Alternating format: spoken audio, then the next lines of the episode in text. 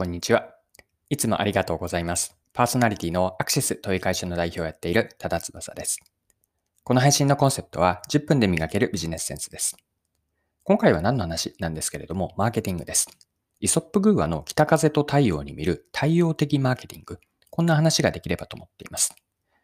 今回の話を見て聞いていただけると、こうマーケティングとは何かについて、こうマーケティングの本質的なところもこう見えてくる内容になればと思っています。それでは最後までぜひお付き合いください。よろしくお願いします。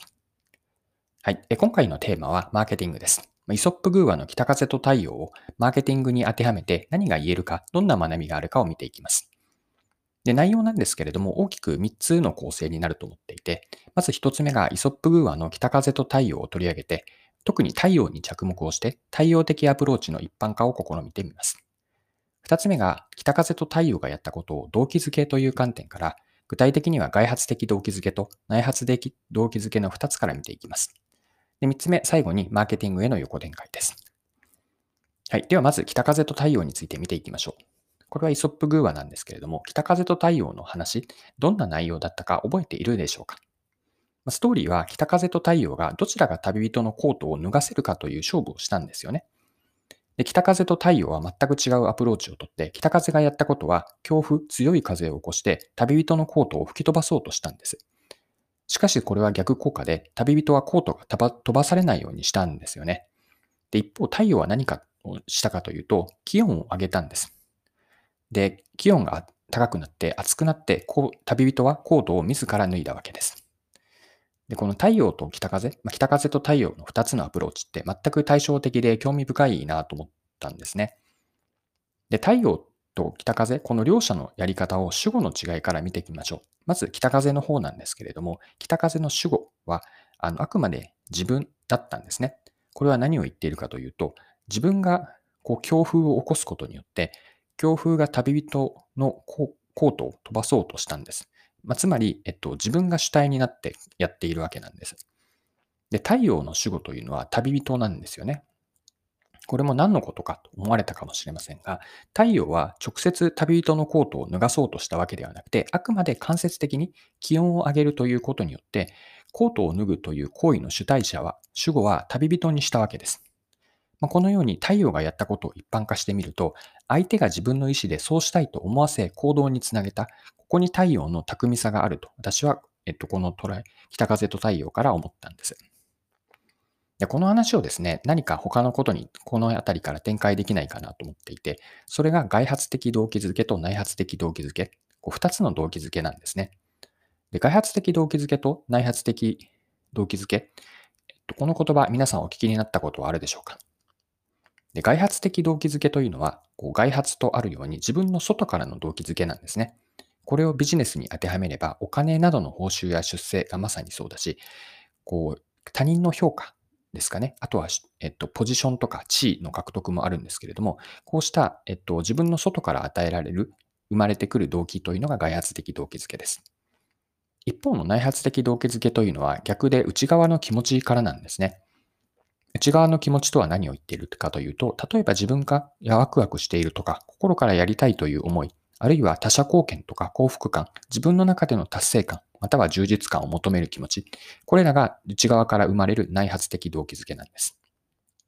でこの2つの動機づけをイソップグーアの北風と太陽の話に当てはめるとどうなるかですよね。で北風がやったのは私は外発的動機づけ、まあ、外からの動機をつけてやろうとした太陽のアプローチは内発的動機づけに近いなと思ったんです。はい。で、さらにですね、もう一つだけ北風と太陽からビジネスへの横展開をしてみたときに、ここから最後の3つのパート、3つ目のパートに入るんですが、マーケティングに当てはめてみましょ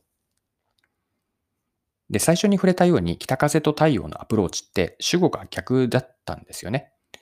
で、もう一度触れておくと、北風のやり方は主語は自分だったんです。北風がこう強風を起こして、その風が旅人のコートを飛ばそうとしたわけですよね。で一方の太陽のアプローチは逆で、主語はあくまで、え、旅人だったんです。こう熱くすることによって間接的に影響を与えて、旅人が自らこう意思を持ってコートを脱ぎたいと思わせることに成功しました。で、この話をマーケティングに横展開したいと思ったんです。で、マーケティングで狙うというのは、えっと、見込み客への販売ですよね。でこの時に、えっと、お客さんへの販売というのをどうやって捉えるかで主語を2つに分けられると思っています。端的に言うと、売るか買うなんですね。売るというのは主語は自分たち売り手側で自分たちが商品やサービスを売るためにどうするか。こんなマーケティングの捉え方をするのか、それとも顧客が商品やサービスを買うためにどうするかです。で自分たちが売るためになのか、顧客が買うために。これって、えっと、やっていることは一見似ているように見えるんですけれども、全く違うと思ってるんですね。まあ、ポイントは繰り返しにもなりますが、主語なんです。売るというのは売り手である自分たちが主語になっていますよね。で買ってもらうという主語は顧客なんです。で、この話がそろそろ北風と太陽とつながりそうだなと思っているかな、思っているんですけれども、北風と太陽の話につなげると、マーケティングの話としてつなげると、売るを起点にしているという考え方、捉え方が北風のアプローチで、買ってもらうということから入っているのが対応的なこうマーケティングのアプローチなんです。で、私はこれは結論から言っておくと、売るのではなくて、お客さんが買ってもらうためにどうすればいいか。こんなマーケティングの考え方、捉え方をしたいなと思っているんです。でこれを別の表現をすると、顧客起点なんですね。まあ、売るためではなくて、買ってもらうため、もうちょっと言うと、さらに丁寧に言うと、買っていただくためと考えるんですけれども、お客さんに他の競合商品とかサービスではなくて、他ではなくて自分たちを選んでもらえる必要があるんですよね。で、これをさらに掘り下げていくと、他にも少なくない選択肢があるわけじゃないですか。その選択肢の中で、なぜ自分たちが選ばれるのかという問いに答える必要がある。これがマーケティングでやっていることの本質だと思うんです。選ばれる理由について、自分たちが想定しているお客と、お客さんのその選んでいる理由と、そう、実際の自分たちが選ばれるなと思っている理由、ここにギャップがないかもポイントだと思っています。お客さんに無理やりにこう選んでもらう、えっと、売らんかなという北風的なアプローチではなくて、自らの意思でお客さんが、あ、これは本当に欲しいな。お金を払ってでも欲しい。お金を払ってでも欲しいと。これを使ってみたいと思えるようなことをやっていく。これがマーケティングにおける対応的なアプローチだと思っていて、北風と太陽で、必ずしもどちらが唯一の正解というわけではないんですけれども、こと今回見てきた文脈でマーケティングに当てはめると、お客さんの内発的動機づけに訴えるような、そして主語をお客さんにする、買ってもらうためにどうするかという対応的なアプローチ、これをマーケティングでも取りたいなと思いました。はい、そろそろクロージングです。今回はイソップグーアの北風と太陽を見て、そこから2つの動機づけと最後はマーケティングに当てはめてみました。最後に簡単にまとめておきます。イソップグーアの北風と太陽というのは、北風と太陽が旅人のコートを吹き飛ばそう、えー、脱がそうとしたんですけれども、2つ両者がやったことは全く別で、特に太陽に着目したいんですが、太陽がやったことを一般化すると、相手が自分の意思でそうしたいと思わせる行動をして、それにつなげたわけです。